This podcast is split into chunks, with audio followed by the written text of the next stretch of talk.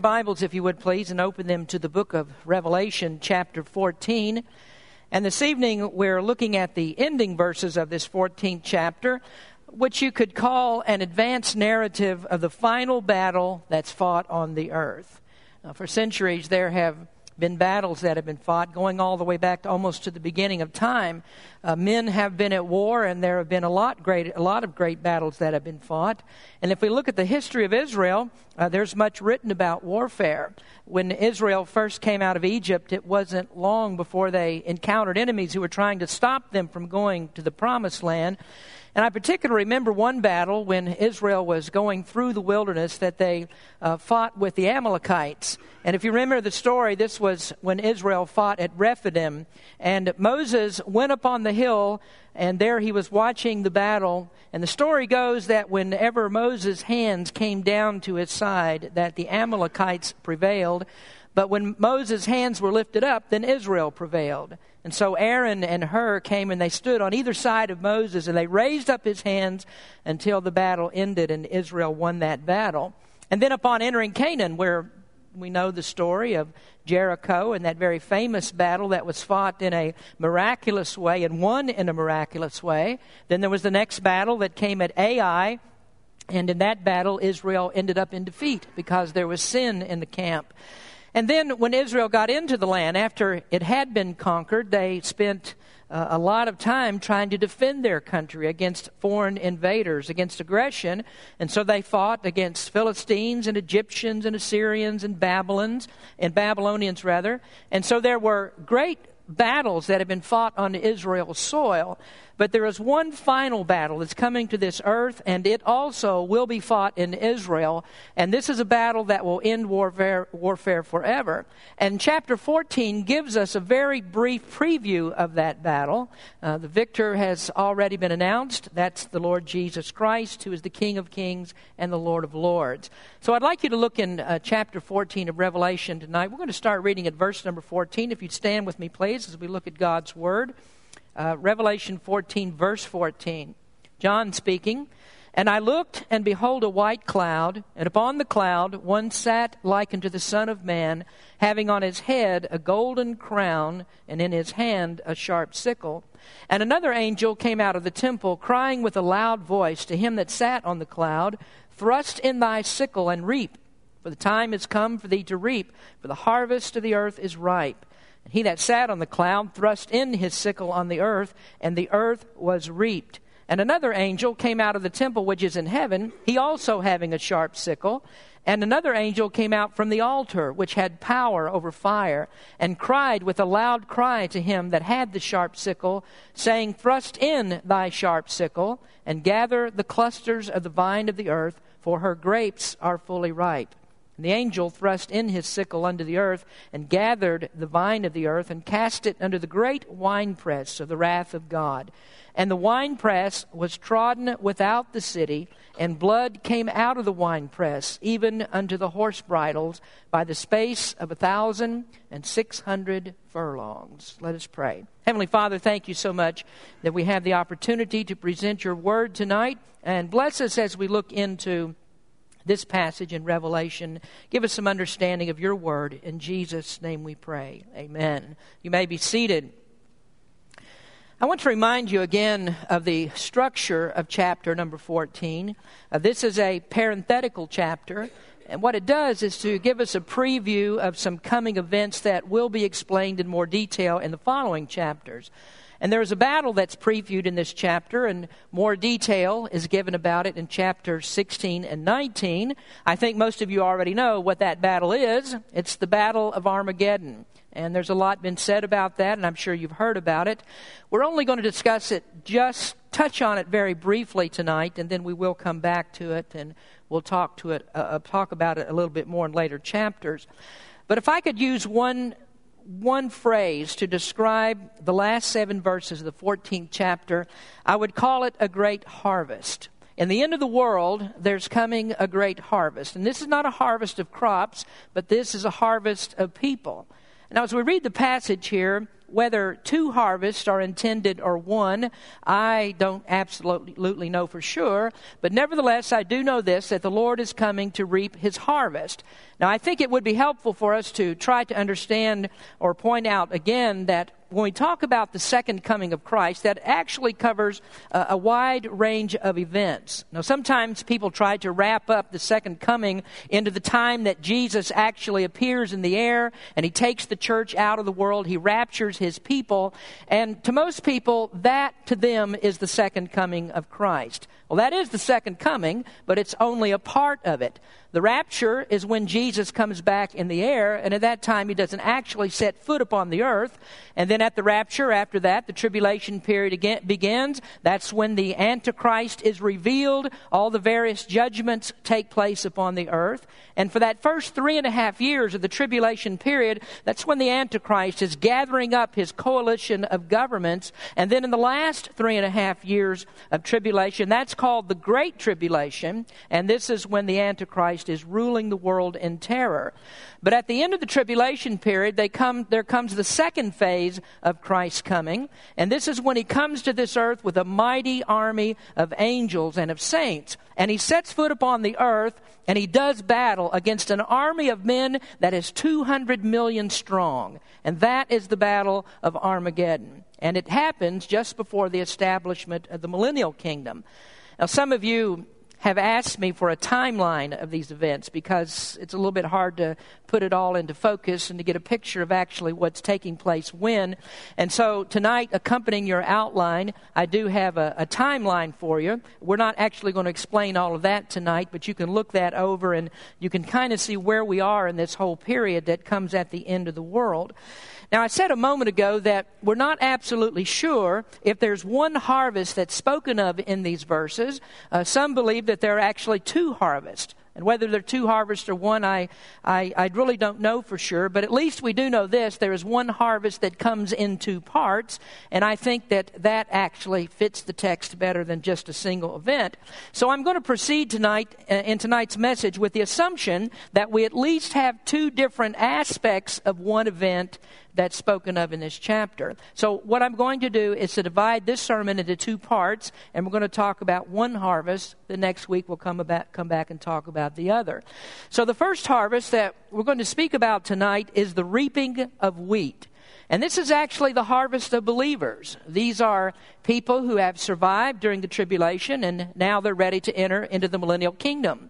Now, I think it's interesting that very often today, when we speak of sowing and reaping and harvesting in connection with soul winning, that we use that kind of terminology. That's very common terminology to say that when we sow seeds of the gospel and we see people come to know Christ as Savior, that often we will say that we have a harvest or we've harvested those Christians. And I don't think that that is necessarily bad terminology because in the Gospel of John, uh, Jesus was giving his disciples an object lesson about this. And right after the incident of where he spoke with the woman at the well, he, he told his disciples in John 4 45, Say not ye, there are yet four months, and then cometh harvest. Behold, I say unto you, lift up your eyes and look on the fields, for they are white already to harvest. There, Jesus was referring to the Samaritans, and he was teaching the disciples that they needed to get busy preaching the gospel of Christ. They needed to go out and sow the seeds and bring those people in. But what we need to understand about this is that the harvesting is not something that's actually done by the soul winner. Our job is the sowing and not the reaping. The reaping is done by God. Harvesting is God's job because He's the one that makes the seed of the gospel effective. But saying that we harvest is really not so bad as long as we understand that all the work that's done in a person's heart is done by the Holy Spirit. We have no control over that. And so, in a sense, we do share in the harvest because we're able to see the fruit of our labors. And that's why we sing songs like Bringing in the Sheaves. That song says, By and by the harvest and the labor ended, we shall come rejoicing, bringing in the sheaves. And the sheaves there, of course, is talking about stalks of grain. These are people that have been redeemed by the blood of the Lamb. So that's the imagery that we see here in Revelation chapter 14, only very definitely we say that the harvesting and the reaping is done by Christ alone. This is the ingathering of all those who have received the gospel during the tribulation. These are people who have survived and they are faithful to the Lamb. Now, I'd like for us to notice a few particulars about verses 14 through 16 tonight.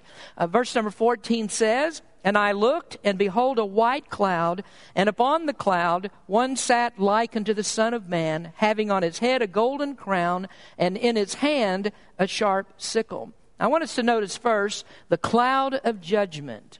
Often in Scripture, uh, the coming of Christ is associated with clouds. Daniel wrote, I saw in the night visions, and behold, one like the Son of Man came with clouds, with the clouds of heaven, and came to the Ancient of Days, and they brought him near before him. Jesus spoke of coming in the clouds in Matthew chapter 24. And then shall appear the sign of the Son of Man in heaven, and then shall all the tribes of the earth mourn, and they shall see the Son of Man coming in the clouds of heaven with power and great glory. The apostle Paul wrote about it in 1 Thessalonians 4:17. Then we which are alive and remain shall be caught up together with them in the clouds to meet the Lord in the air, and so shall we ever be with the Lord. And then at the beginning of the Revelation, we read, Behold, he cometh with clouds, and every eye shall see him, and they also which pierced him, and all the kindreds of the earth shall wail because of him. Even so, amen. So clouds are often associated with Christ. And whenever you see clouds referencing the coming of Christ, it's always speaking or reminding us about judgment. I remember years ago, uh, there was an old black preacher back in Kentucky, and he had a television program. And at the beginning of every program, it opened up with a scene of clouds. And I think that every sermon that he ever preached, at least the ones that I heard him preach, he was always speaking about Christ coming in the clouds. And then I also remember when I was young that my dad, uh, when we go out on trips or in the, on the summer afternoons in Kentucky, that often he'd be seen out in the yard with a camera just taking pictures of clouds. He loved to look at clouds because he said that reminded him of the coming of the Lord. But when we see those clouds, that is a reminder of judgment. And when we read this in uh, chapter 14, it says, One like the Son of Man sitting on a cloud. And that, of course, is referring to none other, uh, none other, none other than the Lord Jesus and the fact or uh, that judgment is about to come upon the earth.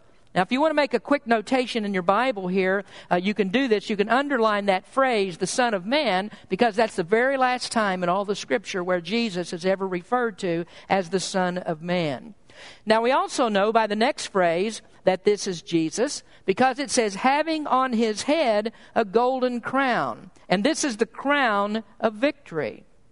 On several occasions, we've noted uh, the difference in the underlying Greek word. Whenever you see the word crown in the New Testament, sometimes it's the word diadema, and that means a crown like a coronation crown, a crown that you would give a king who's going to rule.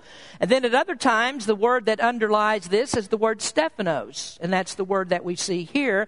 And this one refers to a wreath like a crown, a wreath that would be put upon the head of a victor after he's won a, contra- uh, a contest. So Jesus, of course, is the victor. He's the conqueror. To him belongs all the spoils of the battle. And so he's the one who will sit in judgment, who has the right to do that. And the crown signifies that right to reign and to judge. Now, again, we're talking here about Christ in his second advent. And that's far different from the first advent because in that advent, Christ came in great poverty. But here in the second coming, he comes with great power. Now, we notice then, thirdly, tonight, the careful selection. Now, we're going to spend a little bit of time here because in this place we see that Christ is no longer the sower. He's not the one who's carefully spreading out the seeds like he did in the first advent.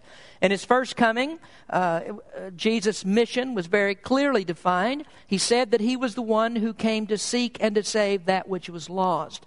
And so Jesus in the New Testament and the Gospels is always seen in that capacity. He's telling people about what they need to do to enter into the kingdom of God. So Jesus Christ himself, of course, is the great sower. And then throughout the Revelation, we've seen uh, multiple opportunities for people to repent and believe.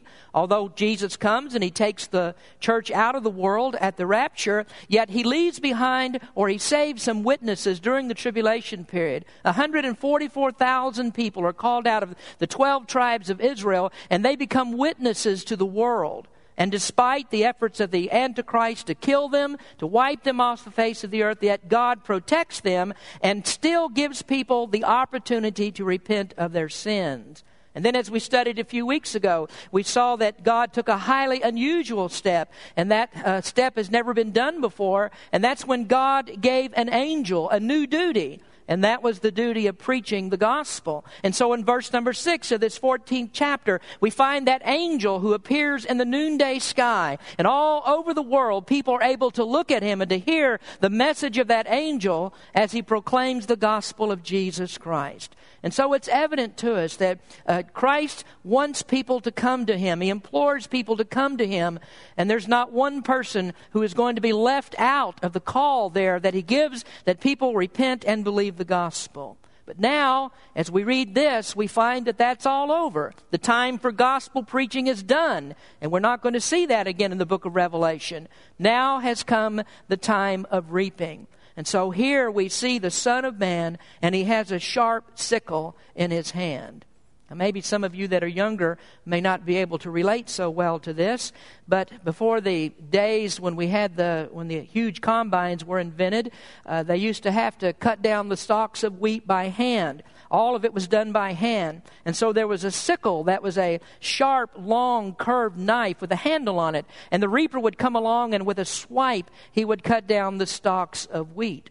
So before the combines, uh, reaping wheat was a very difficult thing to do. And one of the reasons it was difficult was because along with the wheat, there would also grow a grass that's called the tares. The tares look very much like the wheat. And these two grew up together, and uh, they looked very similar because both wheat and tares are a type of grass. But the tares were a wild grass, and they're actually poisonous. So as the grain began to ripen, the tares would become more obvious because the tares would begin to turn black, and they would stand up. But the wheat would become heavy with the, the seeds that had grown, and so the heads of wheat would begin to bend over. And so then uh, the tares would stand out, and you could tell the difference between the tares and the wheat. But that didn't happen until the time of harvest. And before that time, you couldn't actually tell the difference. So, what you would do is you would let the wheat grow with the tares until the harvest came, because if you tried to separate them out, there was always the danger that you would cut down the good wheat along with the poisonous grasses. Now, that kind of gives you a little bit of background to a parable that Jesus spoke in Matthew chapter 13. I want you to turn there, if you would, for just a moment, to Matthew 13, verse number 24. And when we read this, I want you to keep in mind what I've told you about the difference between the tares and the wheat. So in Matthew chapter 13, uh, starting in verse number 24, it says, Another parable put he forth unto them, saying, The kingdom of heaven is likened to a man which sowed good seed in his field. But while men slept, his enemy came and sowed tares among the wheat and went his way. But when the blade was sprung up and brought forth fruit, then appeared the tares also. So the servants of the householder came and said unto him, Sir, didst not thou sow good seed in thy field? From whence then hath it tares? He said unto them, An enemy hath done this. Servants said unto him, Wilt thou then that we go and gather them up? But he said, Nay, lest while ye gather up the tares, ye root up also the wheat with them. Let both grow together unto the harvest, and in the time of harvest I will say to the reapers, Gather ye together first the tares, and bind them in bundles, and to burn them, but gather the wheat into my barn. Now, here in the parable, there's a man who sows good seed in his field, then he waits for the wheat to begin to grow. But he didn't know that while he was sleeping, there was an enemy came in, and he sowed tares among the wheats, among the wheat. And so, when it was time for the plants to begin growing, uh, you couldn't tell that this had happened. But as it got closer to the harvest, the plants started to look a little bit differently, and it was obvious to his servants there was something wrong. So they went to the farmer and they asked him if they should go out and try to cut down the tares, separate them out from the wheat. But the farmer didn't want them to do that because if you do it, you'll pull out some of the wheat along with the tares. Now, I don't know how many of you have ever raised a garden, but you've probably done this. You've gone out to weed your garden, and you notice that there is a weed that's growing very close to a good plant. And the roots of that, of that weed have intertwined with the good plant. And so you start to pull out the weed, and at the same time, the good plant starts to come out with it. When that happens, you don't have any choice but to let the weed grow. You let it grow with the good plant until that the good plant ripens, and then at that point, it doesn't matter if you pull them both out together. So then you can pick between them and can choose the good plant. Now, if we go down to verse number 36 of this uh, chapter in Matthew 13, the disciples were a little bit confused about what Jesus was saying, so he asked them for an explanation of the parable. And there is no better commentator on Jesus' words than Jesus himself. So let's read what he says. Matthew 13, verse 36. Then Jesus sent the multitude away and went into the house. And his disciples came unto him, saying, Declare unto us the parable of the tares of the field. He answered and said unto them, He that soweth the good seed is the Son of Man. The field is the world. The good seed are the children of the kingdom, but the tares are the children of the wicked one. The enemy that sowed them is the devil. The harvest is the end of the world, and the reapers are the angels. As therefore the tares are gathered and burned in the fire, so shall it be in the end of this world. The Son of Man shall send forth his angels, and they shall gather out of his kingdom all things that offend and them which do iniquity, and shall cast them into a furnace of fire. There shall be wailing and gnashing of teeth. Then shall the righteous shine forth as the sun in the kingdom of their Father. Who hath ears to hear, let him hear. Now, there you can very clearly see the relationship between this parable and Revelation chapter 14. And here, Jesus is referring to the last harvest, the final reaping, when there will be a separation between those that are saved and those that are lost. Now, in the literal harvest of the wheat and the tares, the tares would be gathered up into bundles and then they would be burned, but the good grain was also bundled and then it was taken to the barn. And this is what Christ is going to do in the final reaping of the earth. He's going to very carefully separate the good from the bad, and those that follow the Antichrist, they will be gathered up and they will be burned. Now, we saw that in verses 9 through 11 of this chapter, and that particular part of this will be the subject of the next message. But the good grain is also going to be gathered. Those who were faithful during the tribulation period, those who would not give in to the Antichrist and bow down and worship his image, those people will be reaped out of the earth, and then they will go into the millennial kingdom to rule and reign with Christ. Now, I want to say a few more things about this, too sort of wrap things up for the evening. Uh, the next time when we come back, we're going to talk about the other part of the harvest that deals with the lost. We're talking here about the grain harvest. That, that's the harvest of those that are saved. It's a good grain. The next harvest is the harvest of the grapes, and that talks about the terrible destruction of the wicked that comes. So let me make a few comments about this, and then we'll be done. Some of you may think that I get a little bit too negative in my preaching sometimes. Surely you wouldn't think that, would you? And uh, I preach kind of negatively sometimes about whether other people believe, and sometimes I can get very caustic about that. And so you may think, well, the thing that you ought to do, Pastor Smith, you ought to spend a little bit more time talking about the wheat and dwelling on that, and you really don't worry about the tares. Don't speak so negatively about that. Well, we can't always make perfect analogies when we're talking about parables and the examples that Jesus gave. But we ought not to think, because of this parable that we read in Matthew chapter 13, that we're not to be concerned about tares that are growing right now. There is an enemy that we face every day, and that enemy is sowing tares among the wheat. He's trying to plant his false doctrines among God's people. And so this is something that we absolutely do need to be worried about right now, and we need to tell people about this right now.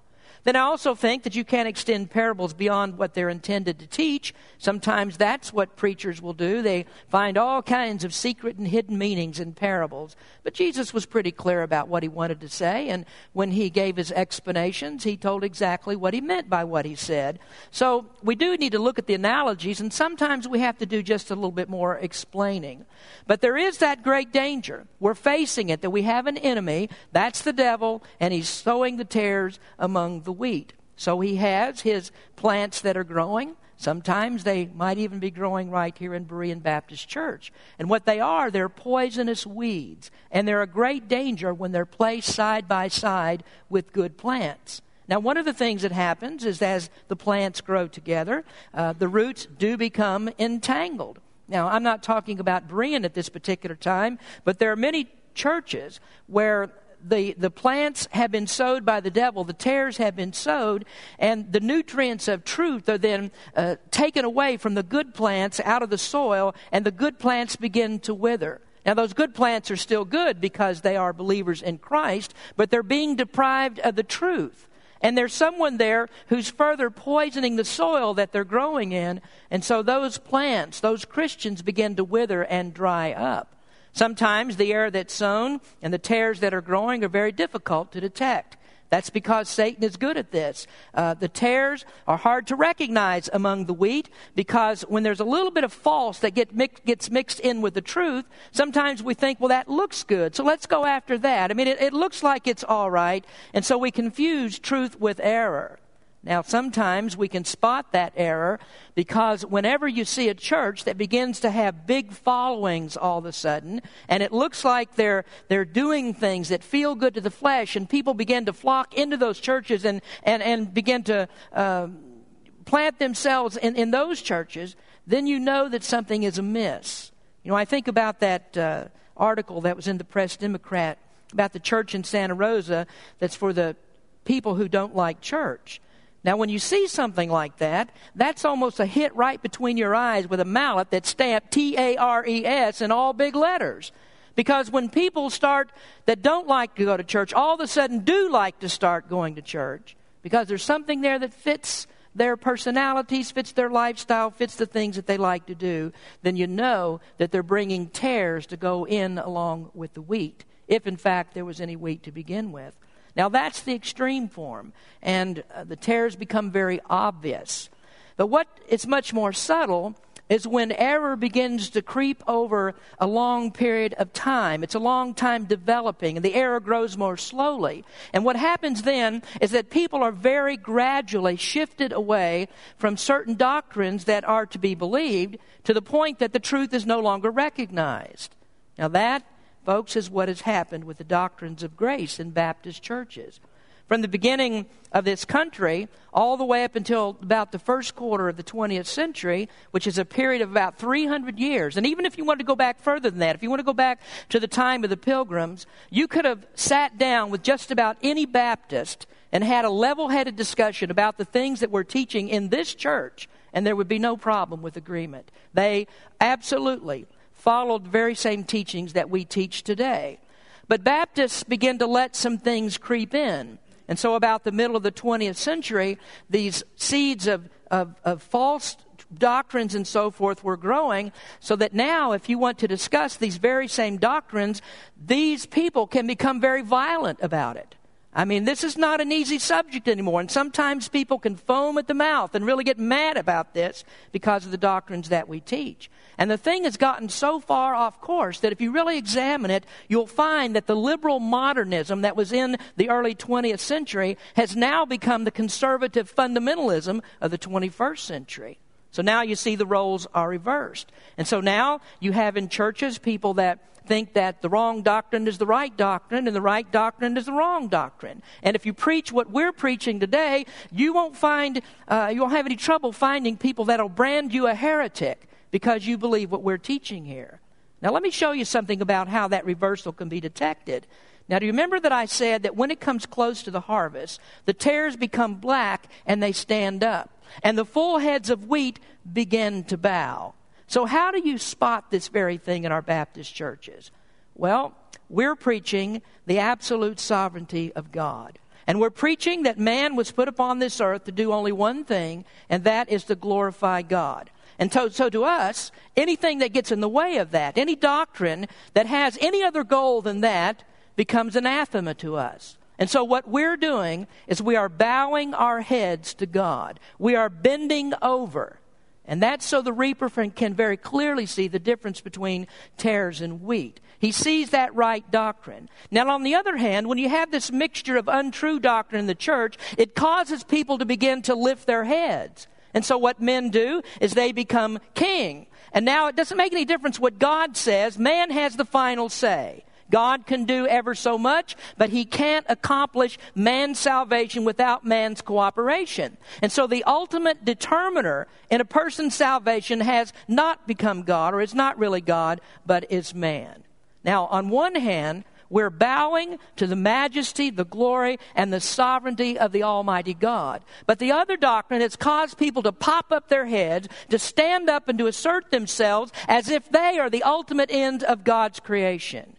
Now, folks, that's the reason why I keep bringing these things up. I keep talking about this because what I don't want to happen to us is that we become so complacent and we go with the flow of what's being taught the harvest comes, and then it's difficult to tell the true from the untrue. Now, I have one more plant analogy that I want to give you tonight. Now, this one's not about wheat, it's about sunflowers. Several years ago, uh, we took a summertime trip to Europe and we were driving in the south of France. And in this particular area of France, there are thousands upon thousands of acres of sunflowers that are grown, uh, grown commercially for the seeds. So we were driving along in the late afternoon, about sundown. And as the sun was going down, all the heads of the sunflowers began to bend over. Now, that night we stay, stayed in a hotel, and then we got up the next morning to resume the trip. And as the sun started to rise, you could look out over those thousands of acres of sunflowers. And as the sun was rising, the heads of the flowers began to come up. And as the sun moved through the sky, you could look at the fields and you could see the heads of the sunflowers turning towards the sun, straining to get that sunlight. And I thought about that when I saw that that day, and I thought about what a great illustration that is of the revelation of truth. I think that what's happened to us is that we are right now in the night of truth. And sometimes it's very difficult for us to just hold our heads up and proclaim the truth. It, it's difficult for us to live in a world when people are opposed to the truth. And so we struggle against that, and sometimes it's hard for us to be cheerful about it. But the night only lasts so long. One day, Jesus is going to break through the clouds, and then the Son of Righteousness, the Word of God says, will arise with healing in his wings. And when he does, all of God's people are going to strain towards the Son, the S O N. And we're going to rejoice in the coming of the Lord, and we'll see his righteousness when he comes in his glory. So here's what we're talking about here this is a harvest. The first part of it is the harvest of God's people. This is the harvest of the faithful. And God is coming to reap, and He's going to carefully gather up those that are His, and He's going to separate them out, and He's going to prepare them for great things in His kingdom. Now, the others are going to face a different harvest. Those who aren't believers in Christ face a very different harvest from this. Next week, we're going to come back and talk about that second harvest or the second phase of this harvest and we'll see what happens to those who are unbelievers. Let's pray. Heavenly Father, we thank you for the time we've had to spend in your word tonight.